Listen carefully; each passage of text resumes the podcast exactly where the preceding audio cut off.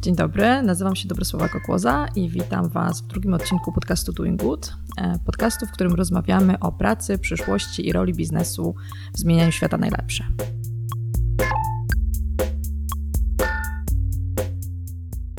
E, dzisiaj jest ze mną Mateusz Sabat, CEO i założyciel agencji Big Data for Leaders, który opowie trochę o swojej działalności i o tym, czy da się to słynne albo niesławne Big Data używać też do dobrego. Cześć Mateusz. Cześć. E, w ogóle bardzo się cieszę, że udało Ci się znaleźć chwilę czasu w tym gorącym przedwyborczym okresie. Myślę, że to jest dla Was pewnie taka kulminacja zawsze pracy. Tak, bardzo mi miło, że y, dostałem to zaproszenie, ale rzeczywiście ten okres przedwyborczy jest bardzo gorący, bo wszyscy politycy chcą się jak najlepiej zaprezentować, no i y, to jest dla nas taka kumulacja pracy.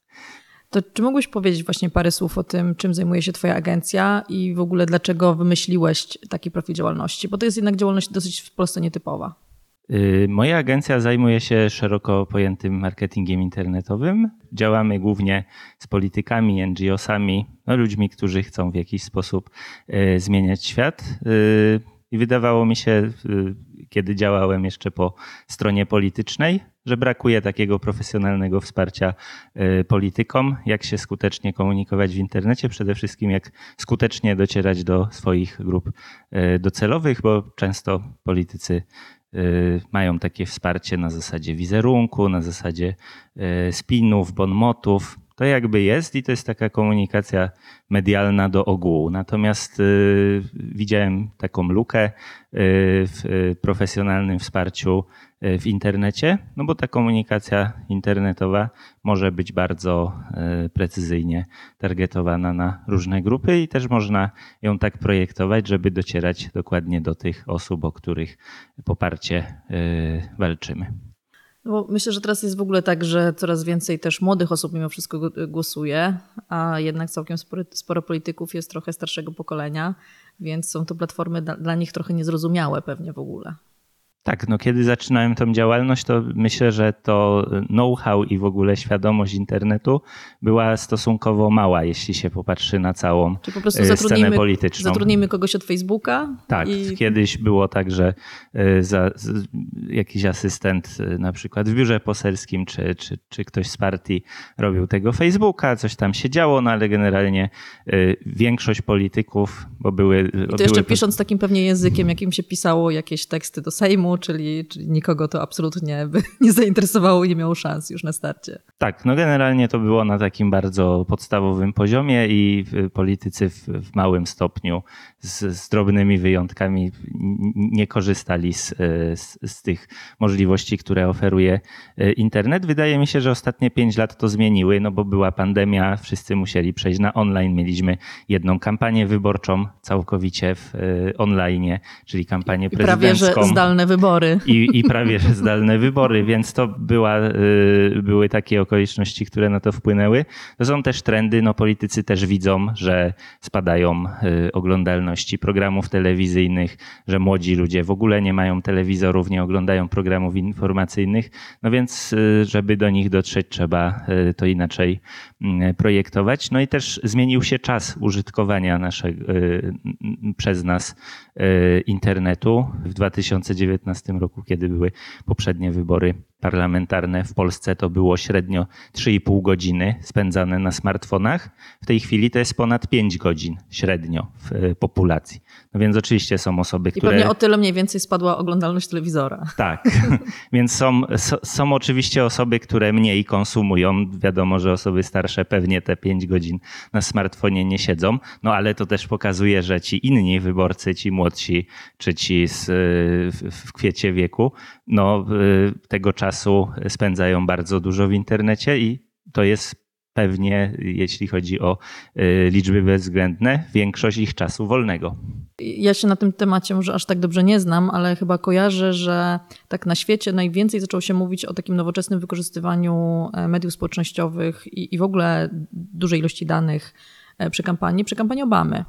E, tylko, że pamiętam, że wtedy wszyscy byli tym zachwyceni, że taki progresywny prezydent dzięki temu był w stanie wejść do, do, polityki, no ale później okazało się, że jak już, że jak już zrozumieliśmy, jak to działa, no to mieliśmy za tym całkiem sporo fali wykorzystywania właśnie big data i mediów społecznościowych już przy kampaniach takich trochę bardziej populistycznych i często bardzo mocno antydemokratycznych.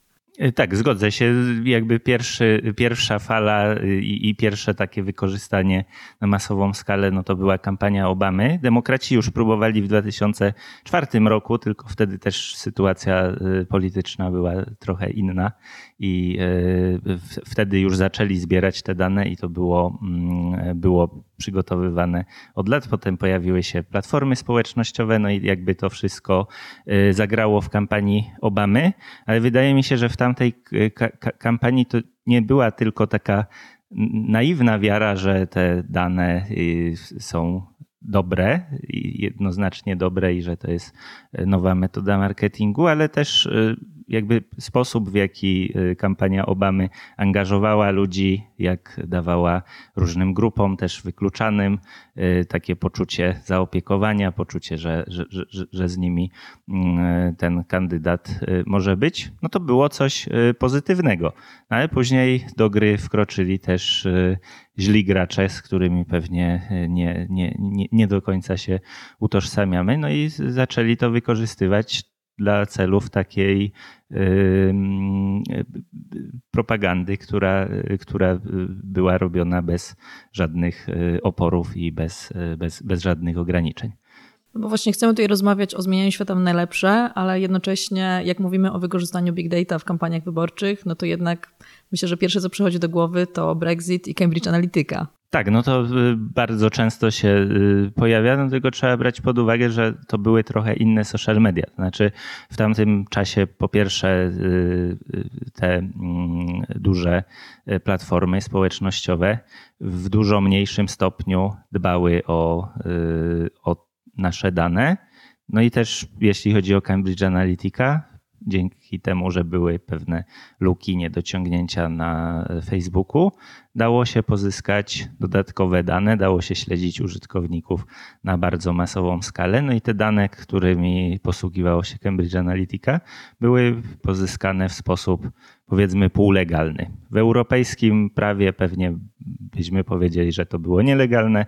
W Stanach to prawo, jeśli chodzi o ochronę danych, jest dość liberalne. No i tutaj też Facebook miał dużo y, y, na sumieniu, że, że, że pewne rzeczy nie były zabezpieczone.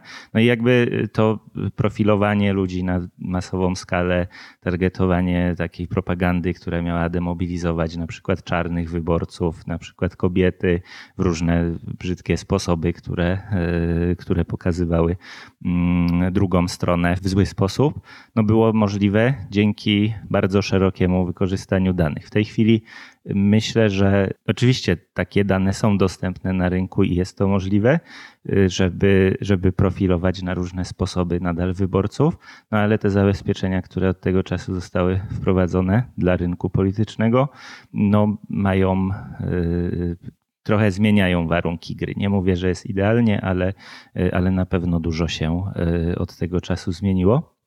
No i druga rzecz to, że ci źli aktorzy zaczęli używać danych na taką skalę i zobaczyliśmy, że e, też są badania naukowe na to, że propaganda i takie bardzo proste, prymitywne przekazy po prostu lepiej się rozchodzą w internecie, bo lepiej korespondują z algorytmami itd. Tak itd. Tak Więc to, że ci źli aktorzy używają tych platform społecznościowych i zaczęli być w tym skuteczni, no to nie jest powód, żeby się obrażać na rzeczywistość. Skoro tak rzeczywistość wygląda, to warto walczyć skutecznie, żeby yy, inni politycy, którzy chcą zrobić coś dobrego, których y, popieramy, którzy wierzą w demokrację chociażby, żeby Czyli to jest mogli zgodne się z taką maksymą, żeby nie pozwolić, żeby diabeł miał wszystkie dobre karty. Tak, tak, tak. Żeby, chodzi o to, żeby, żeby tacy politycy y, nie zdominowali zupełnie tej sfery online'owej, no bo wtedy cała polityka byłaby gorsza. A w jaki sposób w ogóle działa wykorzystywanie tych danych w internecie. To znaczy, powiedzmy, bo wydaje mi się, że to może być dla wielu osób troszeczkę mimo wszystko niezrozumiałe, szczególnie kiedy nie siedzi się w takim temacie na co dzień. E, to znaczy, że mamy takie dane i co dalej? tutaj dane można wykorzystywać na różne sposoby. Tak? Są różne źródła danych i są, są, są różne metody. No taka metoda, którą wykorzystywał Obama, no to jest zbieranie własnej bazy danych. Czyli ludzie, którzy są sympatykami danego polityka, rejestrują się na jego stronie internetowej, zostawiają maila, numer telefonu, e, podpinają tam swój profil facebookowy, no i dzięki temu są w stałej komunikacji e, z e, kandydatem, mogą dostawać informacje o tym, co on robi, mogą dostawać prośby o uczestnictwo w różnych spotkaniach, w różnych akcjach społecznych, prośby o wsparcie finansowe tego typu rzeczy. No jeśli taką bazę zbudujemy na odpowiednią skalę, y, no to można mieć y, całkiem sensowne efekty i, i, i całkiem y, duży wpływ. No, w polskich warunkach na przykład Szymon Hołownia, który był totalnym outsiderem w polityce i przyszedł do polityki jako dziennikarz, postać telewizyjna, no, dzięki wykorzystaniu tych metod mógł się znaleźć w polityce, bo bardzo szybko zbudował społeczność, która e, w różny sposób go wspierała. To jest, to jest jakby jeden ze sposobów. Inny sposób e, wykorzystania danych no to jest dobra znajomość algorytmów. Teraz, e, jeśli chodzi o platformy społecznościowe, jest taki proces TikTokizacji mediów społecznościowych i jeśli dobrze znamy algorytmy tych platform, no to możemy tak formułować przekaz i tak formułować e, ten content, który tam tworzymy, żeby on się dobrze rozchodził. Bo jeśli ktoś uważa, że tam nagra swój, e, swoją wypowiedź i, e, i, i, i to dobrze pójdzie, no to zwykle to tak nie działa. No oczywiście czasem ktoś trafi, czasem ktoś, e, zwykle ktoś nie trafi, no ale jeśli zna się dobrze te algorytmy, no to można dopasować do grup docelowych ten swój przekaz i to, co chce się powiedzieć. No i są też kampanie płatne. Oczywiście tutaj narzędzia Facebooka, Instagrama są bardzo rozbudowane w tym, w tym obszarze. No i Oczywiście są te ograniczenia po Cambridge Analytica. Y, jest, są wprowadzone też takie mechanizmy transparentności, żeby na przykład, y, nie wiem, podmioty zagraniczne nie finansowały tego, czy żeby to nie było finansowane poza budżetem kampanii, y, ale to są bardzo precyzyjne narzędzia, które nawet relatywnie małym kandydatom, tak małym w sensie nie tym, którzy tam są na pierwszym, drugim miejscu, tak zwanym biorącym, tylko z, z dalszych miejsc na liście, jeśli oni sprytnie zaprojektują tą kampanię i, e, i będą wiedzieli, do kogo mówią, no to mają szansę nawet przy niewielkich budżetach e, dość e, skutecznie się pokazać, być może nawet wejść do Sejmu. A jeżeli chodzi właśnie o te takie, mm, powiedzmy, bardziej kontrowersyjne sposoby zarówno pozyskiwania danych, jak i ich wykorzystywania, to jak, jak to może mniej więcej działać, bo, no bo jednak ma, mamy chyba taką świadomość, yy, może się mylę, ale pewnie po Cambridge Analytica też nie wszystko zostało posprzątane. Yy, mamy tutaj też cały czas takiego gracza jak yy, Rosja, co do którego absolutnie wiemy, że dalej wykorzystuje internet y, nie do końca w fajny sposób, zarówno przez te swoje słynne fermy troli i, i pewnie jeszcze inne rzeczy, o których zakładam, że ty wiesz więcej niż ja. Mhm. Znaczy, absolutnie. No wiemy, że przecież to nie tylko polityka, ale y, no cały świat biznesu i no każdy, kto się profesjonalnie y, porusza w internecie, no zbiera bardzo duże, y, duże zasoby danych. Tak? I o danej osobie jest, można zgromadzić parę tysięcy znaczników, po tym jak klika na Facebooku, po tym jak się zachowuje, po tym po jakich stronach chodzi. Jeśli zawsze mamy tę sytuację, że wyskakują te y, okienka, których nie lubimy na stronach internetowych. Zawsze dajemy akcept. I zawsze dajemy akcept na wszystko.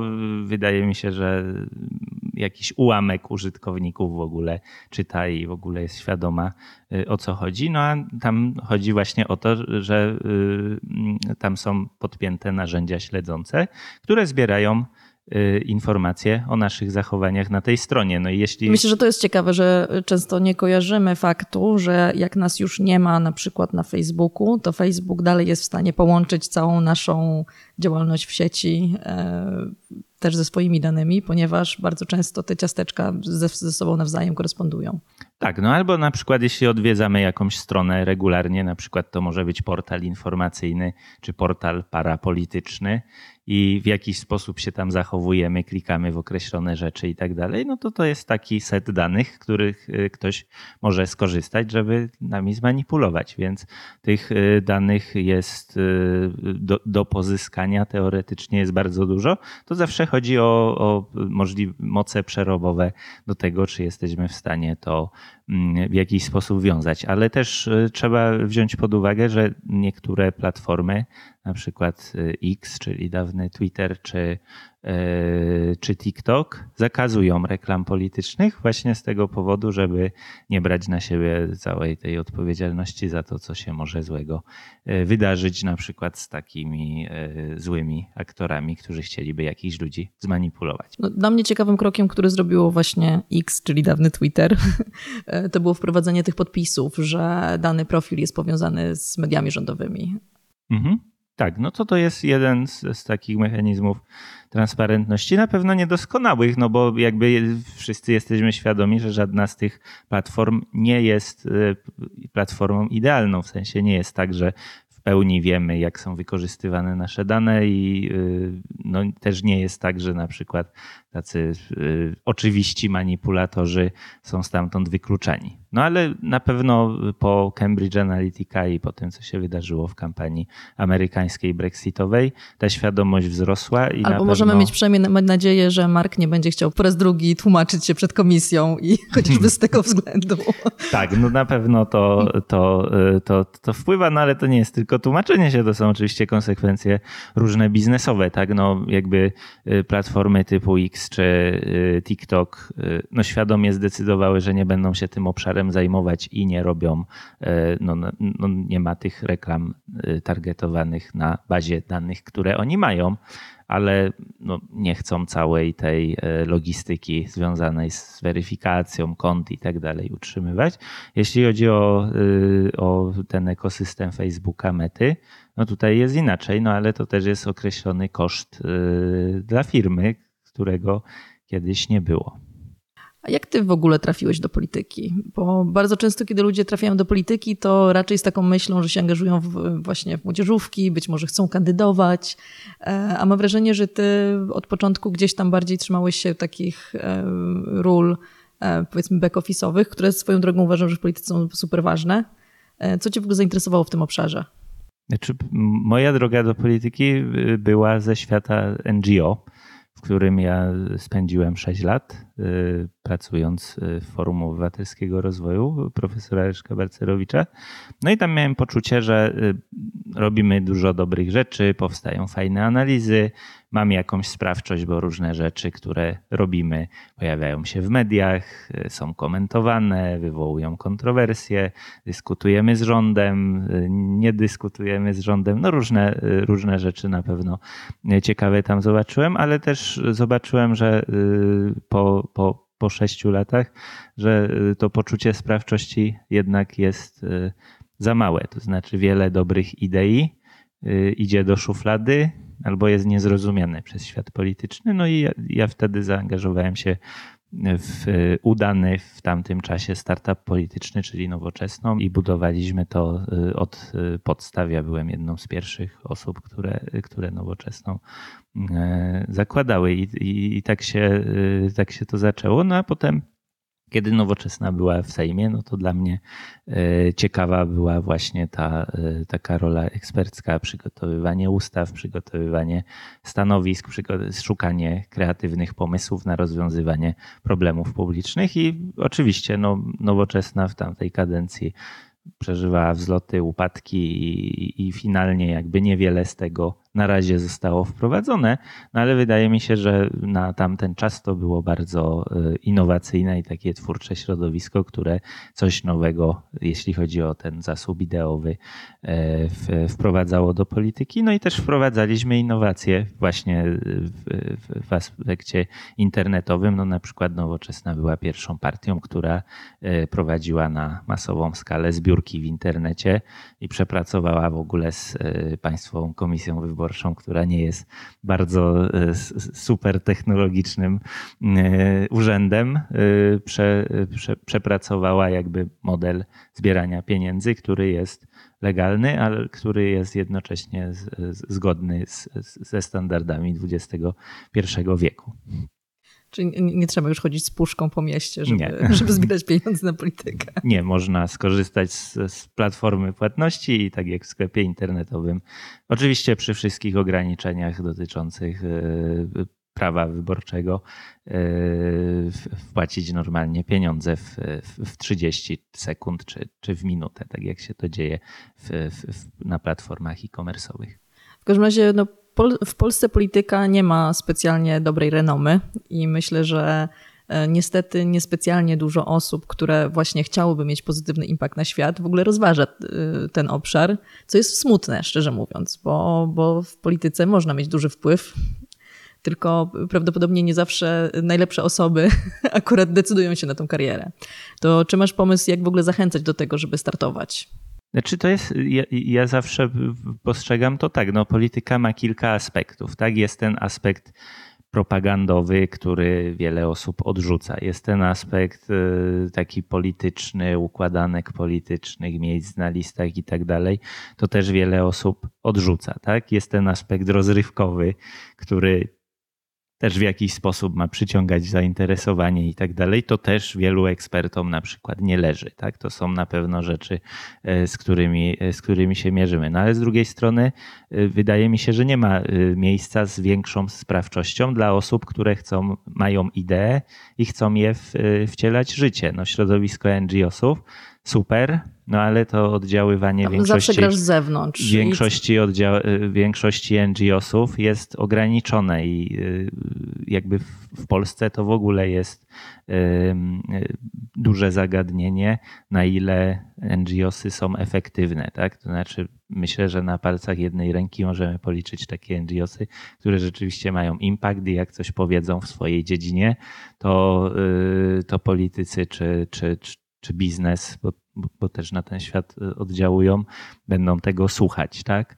E, być może w bardziej rozwiniętych demokracjach w Stanach e, czy, czy, czy, czy na zachodzie Europy no są think tanki, które mają większe oddziaływanie i mogą, mogą zrobić więcej. Na, na, na ten moment w Polsce wydaje mi się, że NGOs porównaniu do polityki, no jednak te narzędzia w, w, polityce są, e, są dużo większe. No podobnie jeśli ktoś na przykład rozważa karierę w biznesie, no to no, polski biznes nie jest jakiś szczególnie innowacyjny i tak dalej, jeśli myślimy o nim masowo. I takich miejsc, gdzie naprawdę można zmieniać świat, robić coś bardzo innowacyjnego, yy, robić coś, co ma impact dla wielu, wielu osób, jest bardzo ograniczona liczba. Być może jak ktoś ma możliwość się zaangażować w pracę yy, w Dolinie Krzemowej albo w jakichś yy, branżach biotechnologicznych na zachodzie, tak?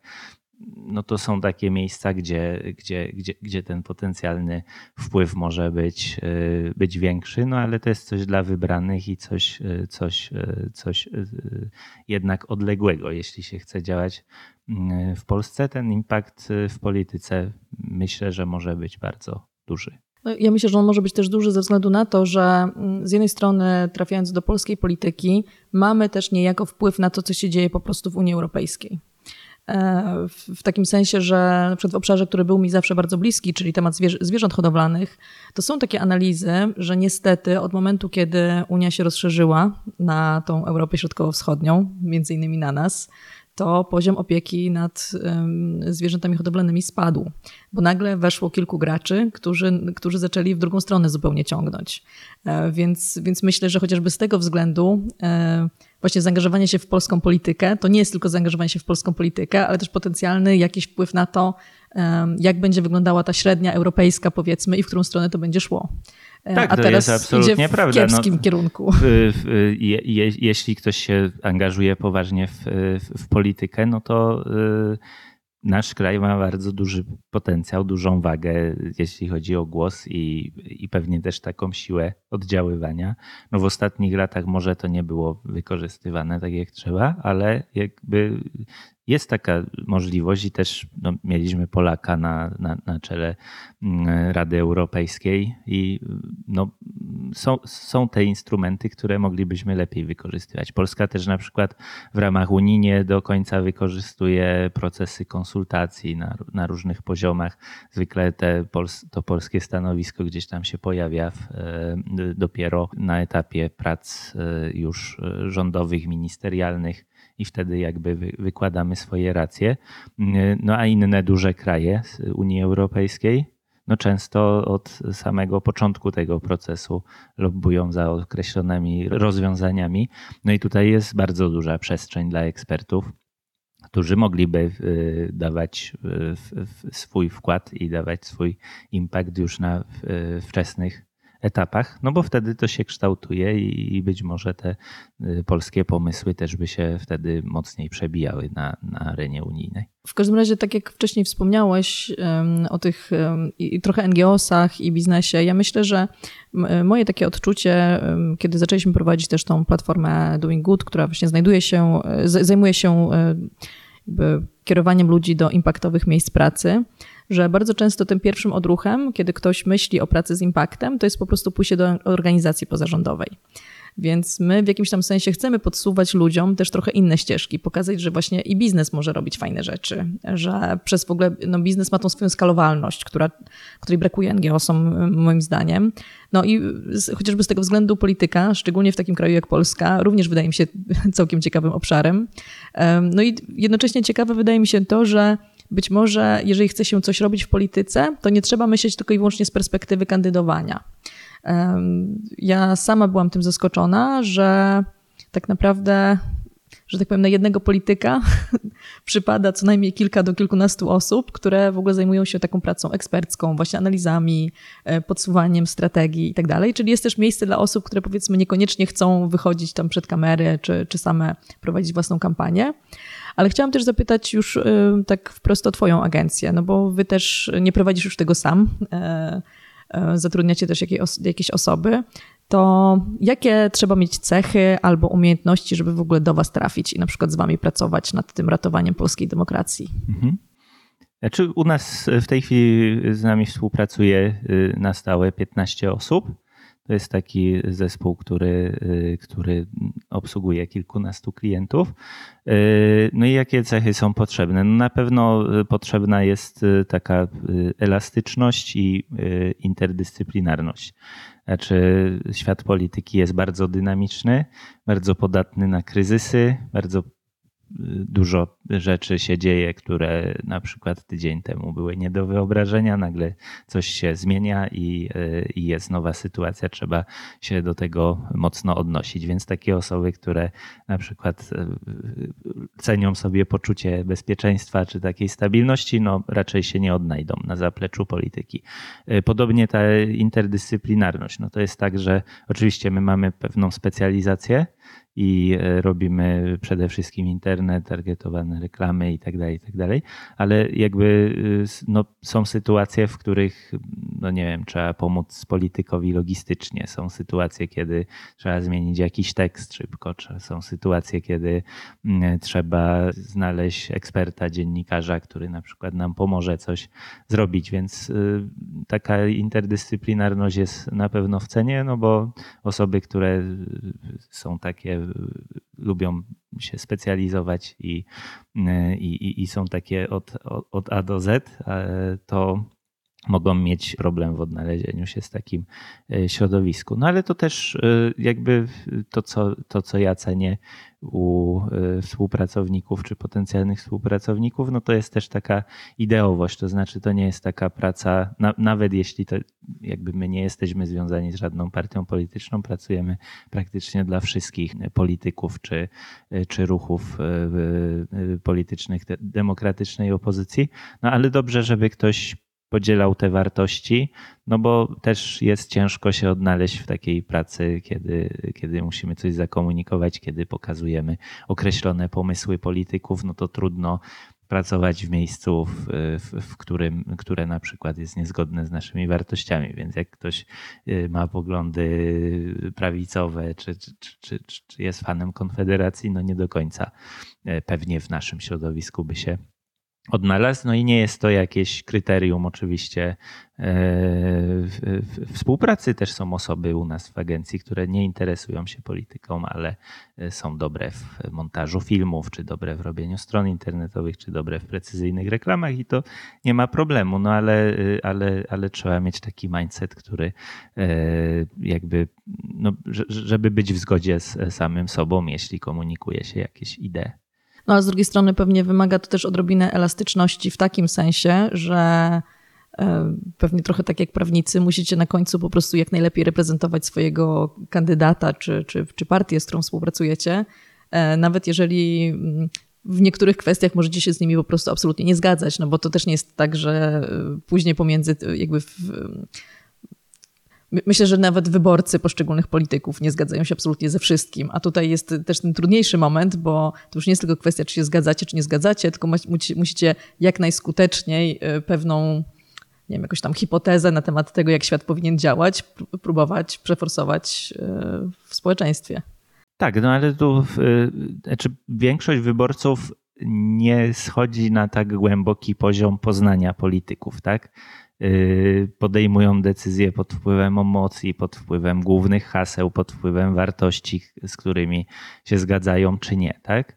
My pracując blisko z politykami, no wiemy, że no po pierwsze nie trzeba ich idealizować, no bo są tylko ludźmi, nie są aniołami, e, tylko, e, tylko zwykłymi odważna ludźmi. hipoteza, nie mamy aniołów w polityce. I e, dwa, że to jest tak, że oni mają różne, na różne sprawy mają swoje poglądy no i ja, ja nie czuję, żeby był polityk, który w stu procentach by na przykład reprezentował moje poglądy. To jest raczej kwestia wartości. My pracujemy dla polityków obecnej demokratycznej opozycji, no bo zgadzamy się z takimi wartościami. Nie będziemy robić kampanii dla kogoś, kto nawet jakby przyszedł z dużymi pieniędzmi i tak dalej, z, z kim się nie utożsamiamy i którego agendy nie chcielibyśmy widzieć w debacie publicznej. Więc to jakby jest, jest ta granica.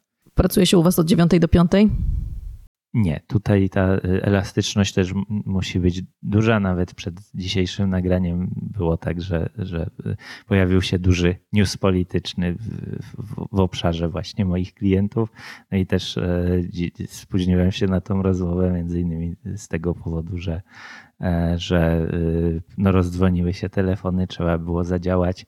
E, no a nagrywamy to w sobotę, więc to nie jest standardowe i to jest bardziej jak praca lekarza czy, czy, czy pogotowia ratunkowego niż, e, niż, niż taka standardowa. Ale oczywiście też osoby, które z nami pracują, to jest różnie, tak? No, są, są freelancerzy, którzy robią strony internetowe, oni jakby sami decydują o swojej pracy. Są osoby, które robią na przykład pracówki po poranne i one pracują tylko rano. Y, w sensie robią taki brief i potem y, idą do innych zadań, czy, czy, czy, mają swoje zobowiązania. No ale y, też są osoby, które gdzieś tam muszą być cały czas pod telefonem, szczególnie w tym czasie kampanii, żeby być w stanie zareagować na różne No i szczególnie sytuacje. liderzy organizacji, bo z reguły do tego się to sprowadza. Tak, no dla, dla, dla, dla, lidera organizacji, czy, czy, czy dla osób, które wspólnie ze mną tym zarządzają, no na pewno to jest bardzo intensywny i trudny okres, no bo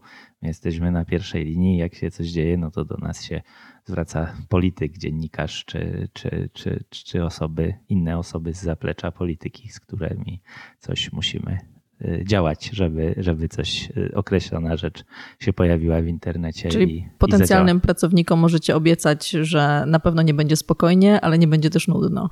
Tak, no to jest, y, jest coś za coś, tak? W sensie, jeśli ktoś, y, nie wiem, ceni sobie swój czas wolny, ma rozbudowane życie kulturalne i tak dalej, no to może nie do końca się odnajdzie w takiej pracy. No ale jeśli ktoś chce mieć poczucie sprawczości, tak, y, takie poczucie, że Y, praktycznie co dzień nasze rzeczy, którymi się zajmujemy, pojawiają się gdzieś w internecie, w telewizji, w, y, w jakiś sposób wpływają na debatę publiczną, no to na pewno to jest ciekawe miejsce.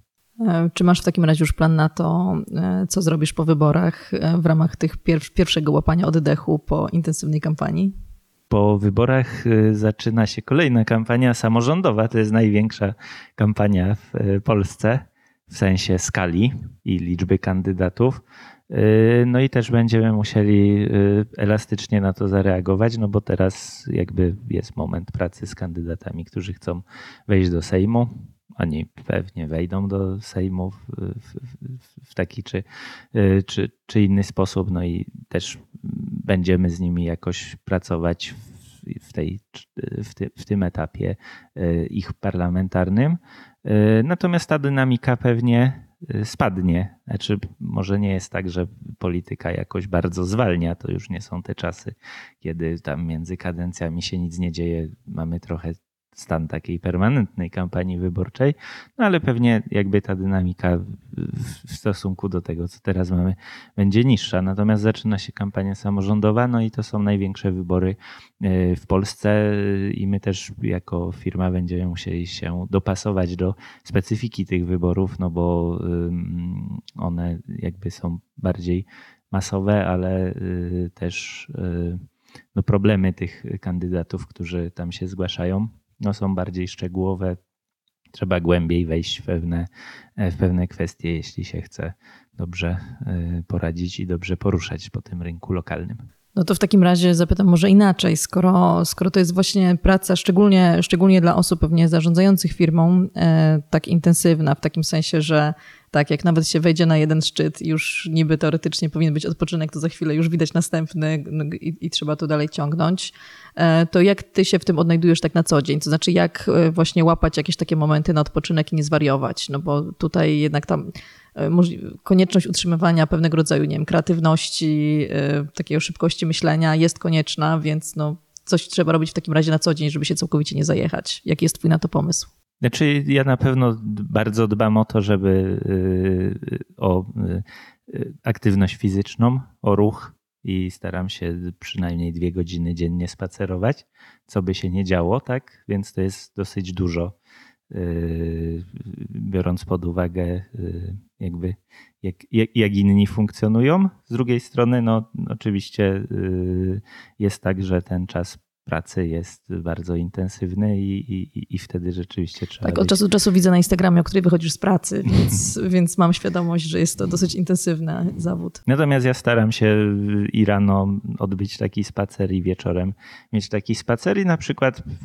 po, jak się zaczęła ta y, kampania, najpierw prekampania, teraz y, właściwa kampania wyborcza w sensie formalnym, Yy, no to w tym czasie też się łapię na tym, że na przykład yy, konsumuję więcej książek niż tak standardowo, bo jak mam ten czas dobrze zorganizowany, yy, no to podczas spacerów słucham audiobooków. Przekonałem się do słuchania audiobooków i bardzo dużo rzeczy konsumuję w tym, w tym czasie, więc to jest też taka moja odskocznia.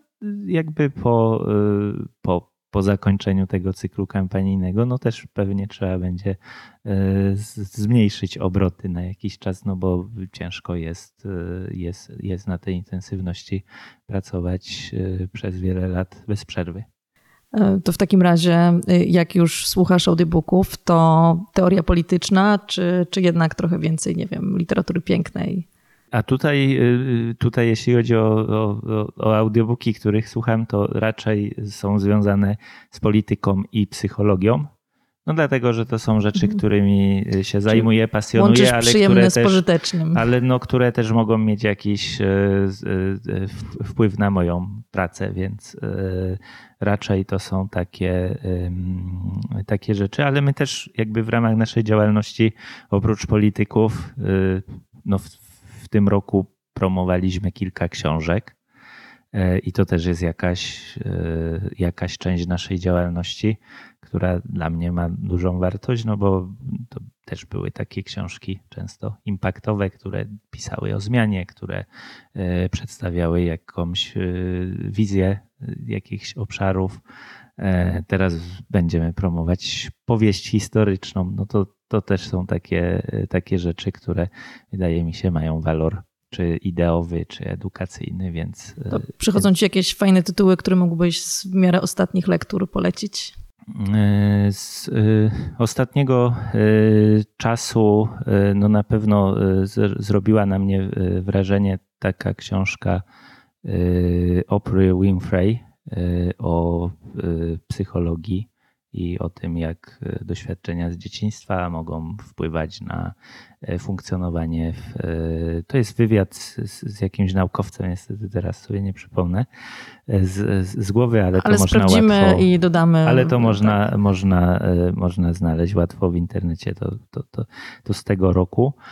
No i tam oni przedstawiają właśnie badania, które pokazują, jak doświadczenia z dzieciństwa mogą rzutować na nasze funkcjonowanie w, w społeczeństwie. No i to jest bardzo ciekawa lektura, myślę, dla wszystkich, w sensie takiej samoświadomości, pewnego przepracowania jakichś tematów, jeśli ktoś, ktoś z takimi rzeczami się zmaga, ale też e, myślę, że dla polityków to jest bardzo ciekawa lektura, no bo tam jest dużo wniosków ciekawych, jak projektować system edukacji, jak dobierać ludzi do, do systemu, jakie zachowania mogą negatywnie wpłynąć na E, na, na, na, na funkcjonowanie dzieci, ale też w drugą stronę, jakie zachowania mogą e, mieć, e, mm, mieć pozytywny wpływ, i to często są drobne rzeczy, które gdyby były wkomponowane standardowo w zachowanie nie wiem, nauczycieli, wychowawców, E, trenerów sportowych i tak dalej, no też sprawiałyby, że, że, że świat byłby lepszy. Dla mnie też bardzo ciekawa jest nowa książka, znaczy ona chyba nie jest aż tak nowa ogólnie, ale na polskim rynku stosunkowo nowa Waltera Isaacsona. To jest biografia y, ludzi, którzy opracowali metodę CRISPR E, modyfikacji e, genów. No i to jest bardzo ciekawe, jak nauka może mieć impact dla, e, dla, dla społeczeństwa. No i to jest też bardzo ciekawa książka o przyszłości, znaczy mówi, jakie możliwości daje współczesna medycyna, właśnie to modyfikowanie genów i tak dalej, no ale też jakie dylematy etyczne to E, otwiera i, e, i, i, jak bardzo to może zmienić świat. Więc to, to, to chyba z ostatniego czasu takie dwie najbardziej inspirujące lektury. Ja akurat też całkiem lubię biografię, przy czym e, ja akurat ostatnio skończyłam czytać biografię Lenina, Lenin the Dictator. I to jest, dla mnie akurat ciekawe było to, skąd, skąd na nią trafiłam, bo po prostu słuchałam, ja słucham czasami tych podcastów um, A16Z um, i właśnie e, chyba Mark Andresen e, powiedział, że w pewnym momencie stwierdził, e, po tym co się wydarzyło w Ameryce, mm, stwierdził, że już przestał rozumieć politykę i e, udał się na taki parumiesięczny, powiedzmy, sabbatical, gdzie czytał tylko i wyłącznie książki o polityce.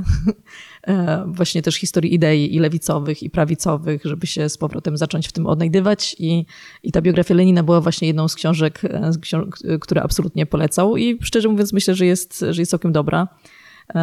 W każdym razie tak, jestem, jestem wielką fanką dobrych biografii lub autobiografii. E, kiedyś też na mnie super wrażenie zrobiła książka Madame Secretary napisana przez Madeleine Albright, e, którą akurat słuchałam e, w wersji, kiedy ona sama ją czyta, więc to był absolutny odlot, kiedy właśnie słuchasz Madeleine Albright opowiadającej o swoim życiu i też różnych innych takich politycznych, politycznych wydarzeniach. No, w każdym razie mam tylko jedno jeszcze pytanie bo pewnie uda nam się to wypuścić jeszcze przed wyborami. Jaki jest Twój najmocniejszy bet na to, jak te wybory wypadną? Znaczy, sytuacja jest y, bardzo wyrównana w, w, w polskich wyborach parlamentarnych i wydaje mi się, że, że, że, że ten czas y, kampanii będzie bardzo decydujący dla dla wyniku, ale może się też tak zdarzyć, że będzie remis, może nawet remis bez wskazania, no bo pojawiła się Konfederacja, która deklaruje, że nie chce wejść w koalicję z żadną ze stron. Zobaczymy, czy to jest jakby prawdziwa deklaracja. No ale gdyby tak było, no to może się okazać, że jest remis bez wskazania i że będą nas czekać kolejne wybory e, i, e, i jakiś taki okres e, przejściowy chaosu politycznego i, i układania się na nowo. Czyli tym bardziej pytanie ciebie o to, kiedy bierzesz urlop, jest zupełnie niestosowne, ponieważ pewnie jeszcze nie, nie, sięgasz tak daleko. Na pewno to jest trudne pytanie, bo, bo, bo, bo świat polityczny jest, jest nieprzewidywalny i, i może się tak zdarzyć, że e, no to wielkie starcie, do którego, na które wszyscy teraz czekamy i, i zakładamy, że będzie jakieś rozstrzygnięcie, że być może będzie jakaś zmiana w Polsce, no może jest tak, że, że, że, że, że to jest dopiero przygrywka do właściwej, właściwej bitwy i, e, i że nie da się, że nie uda się wyłonić takiego Sejmu, który, e, który dawałby stabilną większość. Więc na, na, na tę chwilę tak to, tak to wygląda. No a my na pewno w, w perspektywie pół roku, niezależnie co się stanie w, w polityce ogólnopolskiej, no mamy przed sobą wybory samorządowe, potem są wybory do Parlamentu Europejskiego zaraz później, no i to są niezależnie od, od, od polityki ogólnopolskiej takie e, kolejne cele, które sobie trzeba stawiać i, i, każda z tych kampanii ma swoją specyfikę. Będziemy musieli się do tego dostosować, przygotować i, i też wejść merytorycznie bardziej w, w, w tematy czy lokalne, czy europejskie. W każdym razie przynajmniej mi ulżyło, bo już tak sobie myślałam, że cię wyciągam w tym gorącym okresie e, z pracy, e, żeby tutaj podcast nagrywać, a okazuje się właściwie, że w Twojej pracy nie ma prawie że mniej intensywnych okresów, a przynajmniej nie przez najbliższe pół roku, ale i tak wielkie dzięki, że znalazłeś chwilę czasu i w tą sobotę mogliśmy chwilę pogadać. No i życzę jak najlepiej też Waszej agencji. Mam nadzieję, że zrobicie w Polsce dużo dobrego. Bardzo dziękuję, bardzo dziękuję za zaproszenie i cieszę się, że mogłem się tymi e, kilkoma uwagami o, o naszej pracy i, i, i specyfice tego, co robimy, e, podzielić, bo też widzę taką wartość, żeby odczarowywać trochę ten świat polityki, który w Polsce jest bardzo brudny, e, postrzegany jako brudny, jako taki miejsce dla, dla, dla, dla, dla złych graczy.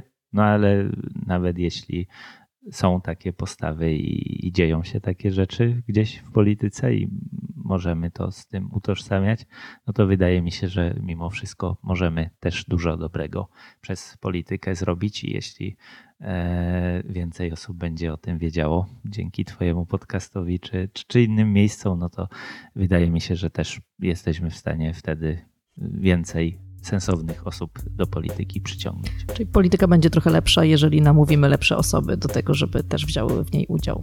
Dokładnie. Super, wielkie dzięki. Dzięki.